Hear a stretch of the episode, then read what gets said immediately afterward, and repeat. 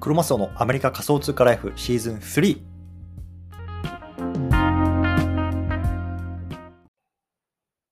はい、じゃあ今日も毎日スペース始めていきたいと思います。よろしくお願いします。1月の16日、月曜日ですね。はい。アメリカね、今日一応祝日なんですよね。ちょっと何の日か忘れちゃったんですけど、ただ僕はあの普通に仕事があるので、この後行っていきたいなと思います。はい。ということでね、ちょっと雑談がてらなんですけれども、えっと、最初簡単に自己紹介だけさせてください。えっと、僕今アメリカの方に住んでます。で今、会社員として普通に働いてるんですけれども、まあ、その傍らね、まあ Twitter とか、ポッドキャストとか、まあ、最近メルナガなんかでもね、こういうような Web3 とか NFT の情報を発信してますので、もしね、興味がある方はフォローしてみてください。ということでね、今日なんですけども、こうね、クリプトとか NFT のね、セキュリティ対策についてね、まあ、改めてなんですけれども、少し話しておきたいなと思います。で、まあ、対象者の方はね、なんだろうな、これ、最近ね、こう NFT 始めたんだよなとか、ちょっとセキュリティ対策ね、ちゃんとできてるか不安だよなとか、そんな方向けになってます。なので、まあ、この会話長くてね、もう俺バッチリだぜ、私バッチリだよっていうね、方はね、まあ、あんまりね、聞いてもね、まあ、あの意味ないかなと思うんですけども、まあ、ちょっとね、今日は改めて、まあなんでこんな話をしようかなと思った背景とかも含めて少し話していきたいなと思いますので、よろしくお願いいたします。はい。ということでね、早速本題の方なんですけども、えっと、週末にね、NFT ゴッドさんっていうね、まあ、この業界のインフルエンサーですよね、がハッキングに被害に遭いました。で、もしかしたらね、これ結構もう、いろいろと出回ってるので、まあ、知ってる方多いかもしれないですけれども、おそらくね、多分ね、数億円規模で行かれてるんじゃないかなと思います。で、NFT ゴッドさんはね、プロフィールピクチャーを MAYC っていうね、いわゆるね、まあ、あの、 BAYC の、まあ、ちょっと、なんだろうな、まあ、兄弟プロジェクトみたいなやつにしている方で、まあね、彼もその、えっと、その NFT も失ったし、もうウォレットに入ってた全、すべてのね、まあ、いわゆるクリプト、仮想通貨、暗号資産を失ったというような話なんですね。うん。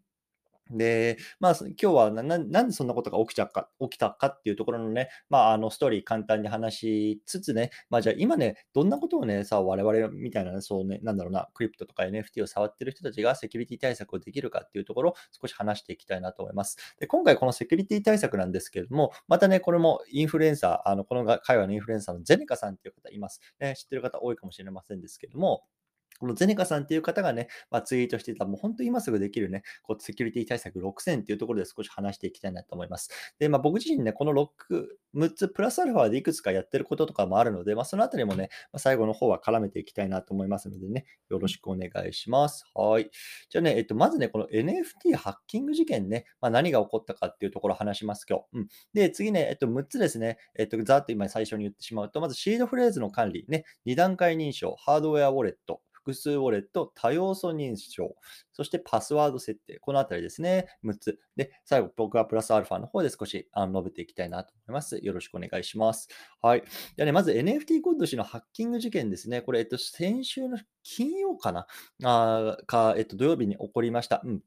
ね、そもそもこの NFT ゴードさんって誰なのかっていうと、まあね、えっと、1年ぐらいかな、この1年ぐらいこうツイッターで現れた、まあ、あのインフルエンサーの方で、大体ね、まあ、9万人ぐらいの、まあ、フォロワーさんがいると。で、メルマガ登録者で、えっと、1%ベターとかっていうやつで僕も登録してるんですけれども、これもね、まあ、1.5万人ぐらいのあの登録者がいる、いわゆるね、このクリプト NFT 界隈のインフルエンサーさんになってます。うん。で、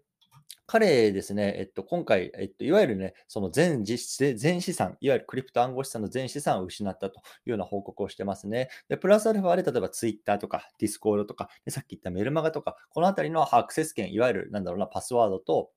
えっと、ログイン ID ですよね。このあたりすべてハッキングされたというようなところで、まあ、かなり大きな被害を受けているというような感じなんですね。で、彼自身はですね、あのなんでこんなことが起きたかっていうと、まあ、あのウイルスファイルをダウンロードしてしまって、そのパソコンがハッキングにあったっていうことなんですよね。そうなので、まあ、直接ね、このクリプトとか暗号資産に、ま、関わるところではないんですけども、ま、問題としては、やっぱりその全てをそのなんだろうな、あのホットウォレットに、えっと、入れていたりとか、あとはそのコールドウォレットを持っていたんですけいたんだけれども、まあ、きちんと設定をしていなかったとか、まあ、そのあたりが問題になってるんですよ。そう。なので、まあ、今日はね、このあたり、ね、ホットウォレットって何なの、コールドウォレットって何？とか、そこも含めて、まあ、じゃあ、あの、できるような対策っていうのをね、少し話していきたいなと思います。うん、ちょっとね、言い忘れたんですけども、上の方にね、えっと、今日のツイート載っけてます。なので、僕はこれね、今これ音声で話している内容っていうのは上の方で文字でも読めるようになってますのでね、もしちゅあの興味がある方はそちらも見てみてください。はい。でね、ここから6つのね、えっと、セキュリティ対策見ていきたいなと思うんですけども、1つ目、シードフレーズの管理ですね。シードフレーズの管理ね。もうこれ誰もがもう口そっぱく言ってますけれども、まあ、あの皆さんね、メタマスクとか、まあ、作るときに、まあ、12個の単語、もしくはね、24個の単語なんかをね、こう、出てくると思うんですけど、これはもう絶対に誰にも教えちゃダメです。ね、これを知られると、もうね、そこの財布っていうのはもう他のね、端末で簡単に復元することができるので、もうね、これが知られたら全ての資産がなくなると思った方がいいと思います。うん。でね、例えば DM とか、ね、なんか Twitter の例えばホワイトリスト、アローリストの、なんだろうな、当選とかで、まあ、あなたのシードフレーズを教えてくださいとかって、そういう詐欺普通にあるんですよね。そう、でもこれね、もう入力した途端に、もうあなたのそこに入ってる資産っていうのは全てなくなると思った方がいいと思いますので、必ずこれはね、あの、誰にも教えないでください。うん。で、これね、あの、紙に書いたり、えっと、例えばね、えっと、僕なんかはそういういわゆる金属板みたいなところにそれをね、まあ、掘り込んで、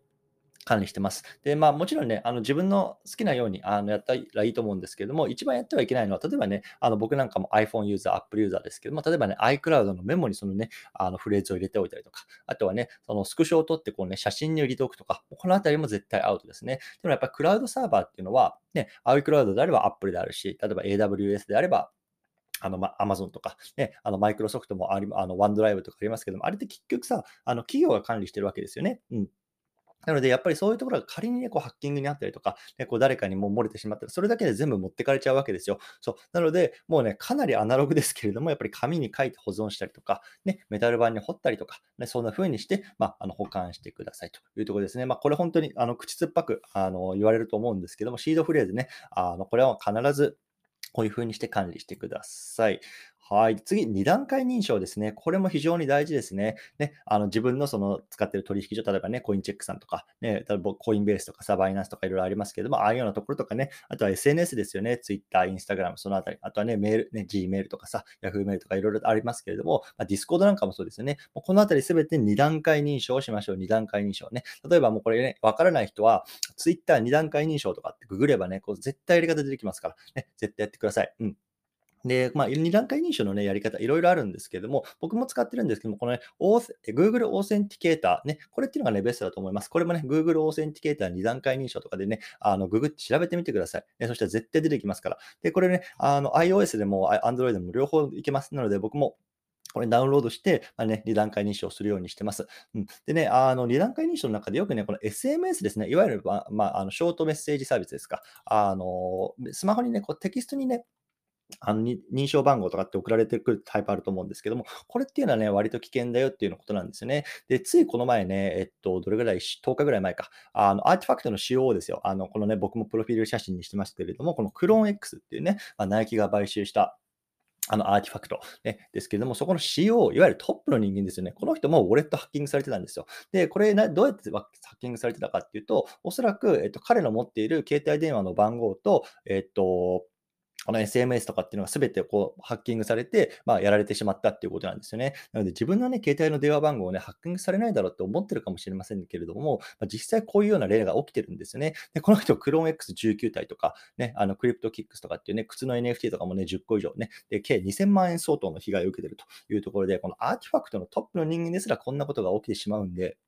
やっぱりね、まあ、本当にね、あの、なんだろうな、注意には注意を重ねて、まあ、あの、やっていきましょうというところで、まあ、本当に彼の場合は、この SMS がハッキングされてしまった、電話番号がハッキングされてしまったっていうようなところだったので、まあね、まあ、安全には安全をというところでね、まあ、今回はこの Google Authenticator ね、お勧めしておきたいなと思います。はい。じゃ次、3つ目ですね。えっと、ハードウェア、えっと、2段、えすみません。えっと、ハードウェアウォレットですね。うん。ハードウェアウォレット。ね。で、これね、えっと、いわゆるコールドウォレットとかも言われますけれども、ね、皆さん MetaMask 多分ね、持ってる方多いと思うんですよね。ね、これブラウザにつないでできるウォレットですけども、これ MetaMask っていうのは、いわゆるホットウォレットって言われるわけですよ。で、これね、何かっていうと、ネットにつながってるんですよ、常にね。皆さんもこの NFT 買おうかなとかっていう時は、常にね、こうインターネットにつながって、えっと、 OpenSea とか、そういうようなところでやり取りすると思うんですけども、まあ、つまりネットにつながってるっていう状態は、例えばね、そこからウイルスが入り込んだりとか、もしくはね、ハッキングされたとか、そういうような、ね、リスクにさらされてるんですね。で、一方でね、メタマスクだってすごくね、あの利便性があるので、そこはね、トレードオフの関係なんですけれども、一方でものすごく大事な資産ですね。例えば僕の場合であれば、このクローン X はね、まあ、いわゆる絶対売らないような資産ですし、皆さんもね、もう絶対に売りたくないものあると思うんですね。それ別にビットコインでもいいし、イーサリアムでもいいし、ね、あのその通貨でもいいし、NFT でもいい、何でもあると思います。でもそういうものっていうのは、こうネットにつながらないハードウェアウォレット、いわゆるね、コールドウォレットって言われるものに保管しておきましょうってことなんですよね。で、この回はね、レッジャートレザー、これがね、まあ、2大ブランドだと思います。僕もね、両方持って使ってますけれども、ほんとこれね、僕が一番最初に買ったトレザーのやつで、多分ね、60ドルぐらいだったんですよね。だから今の日本円って大体1万円ぐらいですよ。そう。なのでやっぱ1万円ぐらいできちんとね、大事な資産を守れるというようなところで、これはね、もう絶対に使った、絶対使った方がいいかなと思ってます。うん、なので、どうやってね、あの使うのかとかっていうね、この NFT の保管方法なんか、まあ僕の場合ちょっとトレザーのね、あの例をブログで書いてますけれども、まあそちらね、貼ってありますのでね、もしまだ持ってないよという方はね、まあ、ぜひね、あの購入を検討してみてはいかがでしょうか。はい。でね、えっと、次ね、複数ウォレットっていうところも、このコールドウォレットとつながってくるので話しておきたいなと思います。そう。でね、皆さんね、えっと、ウォレット何個持ってますか？ね、メタマスク1つだよっていう方もいればね、メタマスクたくさん持ってるよっていう方、もしくはね、メタマスクとコールドウォレットね、併用してるよっていう方、いろいろいると思うんですけども、やっぱりね、この分散、ウォレットを分散させる、これもね、かなりこのセキュリティ対策にはなると思います。例えばね、僕の場合なんですけれども、さっき言ったみたいにね、まずね、ほんと絶対これはガチをしていくよと。もう当分ね、売る気もないよっていうものに関しては、ハードウェアウォレット、コールドウォレットに入れてます。で僕はレッジャーとハ、えっと、トレザーの1つ持ってるので、もう各に分散されて。させてます。ここも分散させてます。うんあの例えば、まあ、先日の LLAC なんかも、僕、どれくらいかな、7、8回ね、あのミントすることできたんですけども、それもね、1つにまとめず、こう2つにね、こう分けてるというような感じで、もう分散に分散を重ねてますね。うんで、もう一つね、次の、例えばね、オープンシーとか、もうすでにね、自分がね、こう信頼できるようなサイトにつなぐ用のメタマスクですね。いわゆるなんだろうな、メインウォレットなんかと呼びますけれども、僕はね、まあ、ここもあのメタマスクを持ってます。で、もう一つはね、あとあの、アローリストとかね、ホワイトリストをね、まあ、皆さんもらうこと多いと思うんですけども、これでね、例えばミントするようなサイトにつなぐわけじゃないですか。で、これは変な話さ、そのミントサイトが、このサイ、えっと、信頼できるかどうかって、その時点でわからないわけですよね。そう。なので、僕はね、まあ結構突撃用ウォレットなんて呼んでますけれども、英語だとバーナーウォレットって言いますね。バーナーウォレット。これをね、一つ専用のメタマスクとしてまた作ってます。これはね、もう本当にそういうようなアローリストとかをもらった NFT をこうミントするしたりとか、まあ、ちょっとね、いや、このサイト本当大丈夫かな、うんっていうね、あのところ、信頼がね、まあ100%ないところに関しては、このね、バーナーウォレット、ね、ミントする専用のウォレットっていうのを作って、またこれも、えっ、ー、と、作持ってますね。うん。で、あとはね、その DeFi とか、まあ、そういうようなところの周りをね、まあ、少しこうお触りする用の、まあ、メタマスクであるとか、まあ、ちょっとバイナンス用のウォレットとかも、まあ、ありますけれども、まあ、とにかくね、そんな感じで、まあ、いろいろ分けてるんですね。で本当管理めんどくさくて、おのおのにね、もちろんシードフレーズがあるので、ね、このシードフレーズがなくなったらね、まあ、パーなんですけれども、まあ、そこ本当、本当にトレードオフですよね。やっぱり管理がめんどくさいのか、もしくはね、こう管理がめんどくさくてセキュリティがちょっと甘くなっちゃう。もしくは、ね、管理がね、あの簡単なんだけれども、こうセキュリティがね、まあ、あのちょっとズブズブになるか。まあ、本当にこれはもう皆さんのね、もう判断次第だなと思います。僕はね、まあ、そんな風に分散してますし、ね、今回このゼネカさんもこの複数のウォレットを持ちなさい。これだけでもね、かなり、なんだろうな、セキュリティを、あのセキュリティ対策になりますよっていうところを述べてたのでね、今回ここを紹介しておきました。はい。で、次ね、多要素認証ですね。これね、えっと、結論から言うと僕はこれ使ってないです。これ使ってないです。うん。で、先ほどね、2段階認証ってあったと思うんですよね。Google オーセンティケーターとか、あとはね、SMS でできますよってものあると思うんですけれども、今回多要素認証っていうのは、その認証すらもね、外部のデバイスですね。いわゆる USB みたいな小さいものになるんですけども、まあ、それをね、使ってやるというようなものになってます。で、このユビコっていうやつがね、まあ、僕貼ってるんですけど、なんか有名みたいですね。僕も今回ね、これ詳しいブランド名とかっていうのは知らなかったんですけど、ちょっとね、調べたんですけれども、この Yubico っていうのがね、いわゆるそういうようなところの、まあ、えっと、認証でには使えるみたいです。で、これはね、どっちかっていうと、例えばね、何かプロジェクトをやってますよとか、もう Discord を運用してますよ、本当ね、 Discord こうハッキングされたらやばいよみたいな、そういうのね、プロジェクトとか、あのそういうのは大きなね、何かこう、管理者みたいなところっていうのはね、まあ、本当にこれ使った方がいいんじゃないよみたいなところ、 Zeneca さんおっしゃっていたので、書いていたので、まあ、そのあたりね、もしやってる方っていうのはね、ぜひこのあたりもね、参考にしてみてはいかがでしょうか。はい。これ最後ですね、パスワードの設定ね、まあこれ当たり前ですけど、これ別にあのクリプトね、NFT 関係ないですけども、まあ、使い回し本当に現金ですよ。あとはね、例えば、えっと、何？えっと、自分のね、こう、生年月日にするとか、そのあたりね、例えばね、Google、Gmail とね、なんだろうな、Yahoo メールを同じパスワードにしてるとか、ね、そういう方いませんか？実はね、僕もね、数年前まではそんなことしてましたよ。楽だしね。うん、でもやっぱりこれもね、使い回しはもちろん現金だし、一つね、漏れると、他に波及する恐れ恐れもね、多くあるし、あとはね、こう定期的にね、変更します。僕もね、Discord はね、月に1回とか2月に1回、こうね、あ、そういえばちょっと最近変えてねえなと思ったらね、変えるようにしてます。なのでね、まあそうやってね、こう頻繁に使うものとか、ハッキングされては困るもの、このあたりっていうのはね、定期的に変更するっていうのもね、ありだと思います。はい。で、最後ね、あの、この NFT ゴッドさんね、あの、この連続ツイートの中でね、こう言ってたんですけども、彼はね、こうハードウォレットのセ持ってたらしいんですよ。ただね、これをえっと、なんだろうな、ちょちょっと説明が難しいんですけども、このメタマスクに直接つないで、そこでね、なんだろうな、あの、売買できるような設定とかにしてしまっていたんですよね。そう。で、それだと結局、あの、ね、あの、さっき言ったみたいに、コールドウォレットっていうのは、こう、インターネットにつながらない状態っていうのが、メリットなのにもかかわらず、それをね、まあ、そのメリットを完全に打ち消す使い方をしてしまった。ね、しかもそれは自分の分かっていて、ただね、めんどくさいから、まあ、ちょっとね、それの設定は後回しにしようってことで、ずっと後回しにしてみたらしいんですよね。そう。で、後回しにしていた結果、もうパソコン自体が乗っ取られて、ね、そのコールドウォレットの中にある資産っていうのも全部持ってかれてしまったというようなところで、本当にね、これ後でやろう、後でやろう。もう確かにめんどくさいんですよ。めちゃめちゃめんどくさいし、僕もね、実はね、あの、レッジャーの設定っていうのは2ヶ月ぐらいね、あの、机の引き出しの中に買ったまま入っていて、この年末か、年明けかなにちょっと時間があった空いたタイミングでね、まあ、本当に重い腰をね、上げて、ようやくね、セッティングしたんですけれども、とにかくね、やっぱめんどくさいんですよね。ただやっぱりね、こうめんどくさいめんどくさいで後回ししてるうちにね、今回このね、NFT ゴードさんみたいにね、まあ、数億円の被害に遭うと、ね、いうようなところになって、やっぱり遅いですから、まあね、本当にね、この今、ね、コールドウォレットない人、今買いましょう。ね、あのっていうようなところで、とにかくね、今やることすごく大事だなと思いますので、今日はそのあたりの話をしてみました。はい。で、このあたりがね、えっと、いわゆるこのゼネカさんの、まあ、簡単なセキュリティ対策なんですけれども、まあ、プラスアルファでね、僕がやってるセキュリティ対策、今ちょっと考えうる範囲で少し話しておきたいなと思います。で、一つ目はね、VPN ですね、VPN。で、いわゆるこれ VPN っていうのは、こう自分がね、どんな、あの、どこからアクセスしてるかとかっていう IP アドレスっていうのを隠すことができるものなんですけれども、これは使ってますね。なんで、これは、えっと、うん、これも使って、だから本当に万全には万全よっていう形で使ってますし、例えばね、あの、皆さんスターバックス行ったりとかさ、出張でホテル行ったりとか、ね、フリー Wi-Fi、いわゆるだから無料で使える Wi-Fi につないだりしてませんからね？パソコン、あのパスワード入れたりとかで。そういうところもやっぱりすごくハッキングのリスクってあるんですよね。なので、僕はもうあの外ではつなぎませんけれども、もしね、こう例えば外で繋がなければいけないっていうね、あの場合に関しては、この VPN 入れておくと、でそういうようなところも遮断できますので、あんまり少しね、まあ、フリー Wi-Fi に直接つなぐよりも若干ね、セキュリティは上がるかなと思います。なのでね、まあ、僕はあのカスペルスキー VPN ってやつを使ってます。カスペルスキー VPN。これ確かね、なんとなんか、東かな？なんか、確か東だったと思います。なんか、なんかスロベニアとかさ、スロバキアだとちょちょっと覚えてないけど、そのあたりのなんか企業がやってるやつで、なんかね、どっかのえっと、わかんない。FARB とかさ、なんかそういうような国の、なんかすごく、あの、厳重にしたそういう情報を管理しなければいけないところも採用してるよみたいなところで、あの、使われてるやつなので、僕はこれをね、どれだろうな、どれぐらいかな、年間で100ドルはいってないと思いますよ。だから年間で1万ドルぐらいかなの契約で、まあ、使ってます。うん。なんでね、もしね、ちょっとそのあたりもね、やりたいなっていう方はぜひ調べてみてください。VPN とかで調べると出てくると思います。うん。で、まあ、さっきね、外では使わないよっていう話したと思うんですけども、皆さんね、ウォレットね、どこに入れてますか、メタマスク。で、僕はね、実は、えっと、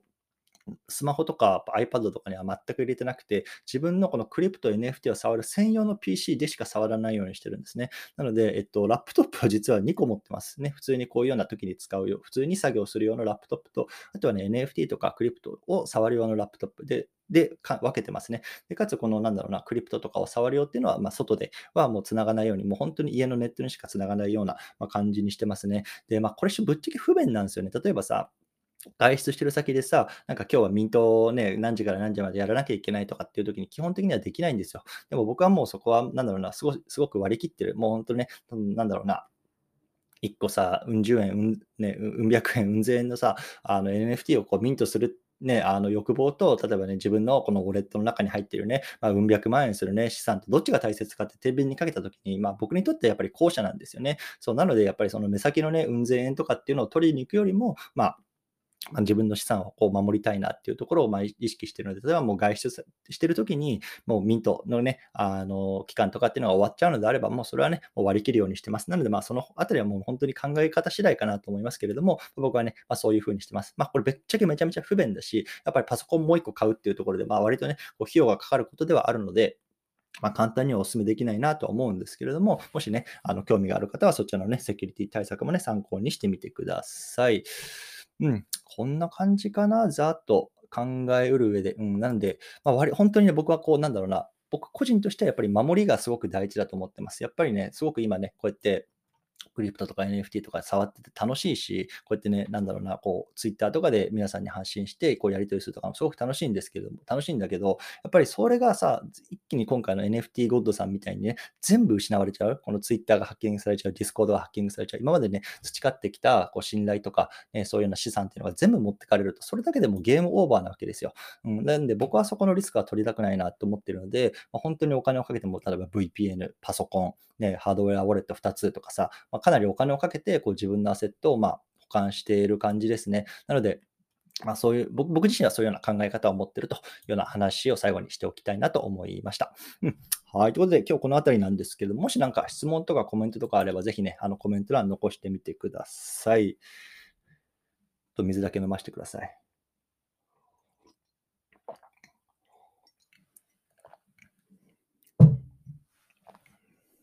本当にこの辺り何があるかわからないですよね。先日も、えっと、このね、アーティファクトのトップの人が NFT 持ってかれちゃったっていう例もあったし、あとはあのビットコインの開発者ですね、コアな開発者も自分がね、ハードウェアウォレットに入れていたビットコインっていうのをかなりの分量ね、あのハッキングで持ってかれちゃったっていうニュースもありました。ね、ビットコインのね、開発者ですよ。ね、ビットコインの開発者がさ、持ってかれちゃったらね、我々素人どうすりゃいいのとは思いますけれども、やっぱりね、もう本当にこの世界何があるかわからないあの世界なので、まあ本当に念には寝ようと思います。はい。いかがでしょうか大丈夫そうですかね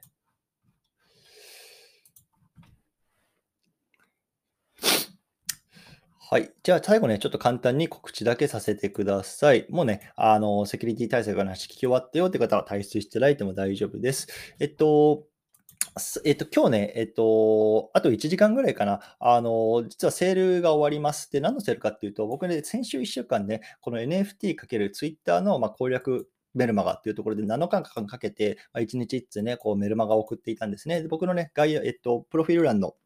ところにあるね、URL から飛んでいただければね、もうすべてそれ公開されているので見ることできます。で、Day7 ね、7日目の最後の1通だけは有料でやらせてもらってるんですね。で、今そちら日本だと、えー、っと、11時前ぐらいですよね。そう。で、これ12時に切り替わる直前ですね。えっと、23時59分まで、そのね、Day7 っていうのは通常99ドル相当でやらせ、99USDC でやってるんですけどもね、半額の 49USDC で販売してます。それがね、あと残り1時間ほどでまあ、終わってしまうので、もしね、まだだよとか興味あるよって方はね、まあ、ぜひ残り1時間の間にね、まあ、お買い求めいただければね、まあ、あの半額で利用できますのでね、もしね、興味があればそちらはどうぞというなところを、最後告知だけさせていただきました。うん。ということでね、えっ、ー、と、今日この辺りにしたいなと思います。またね、明日も10時半に皆さんとね、まあ、こうやって Twitter スペースでお会いできればなと思いますのでね、よろしくお願いいたします。ということで、今日この辺りにしたいなと思います。どうもありがとうございました。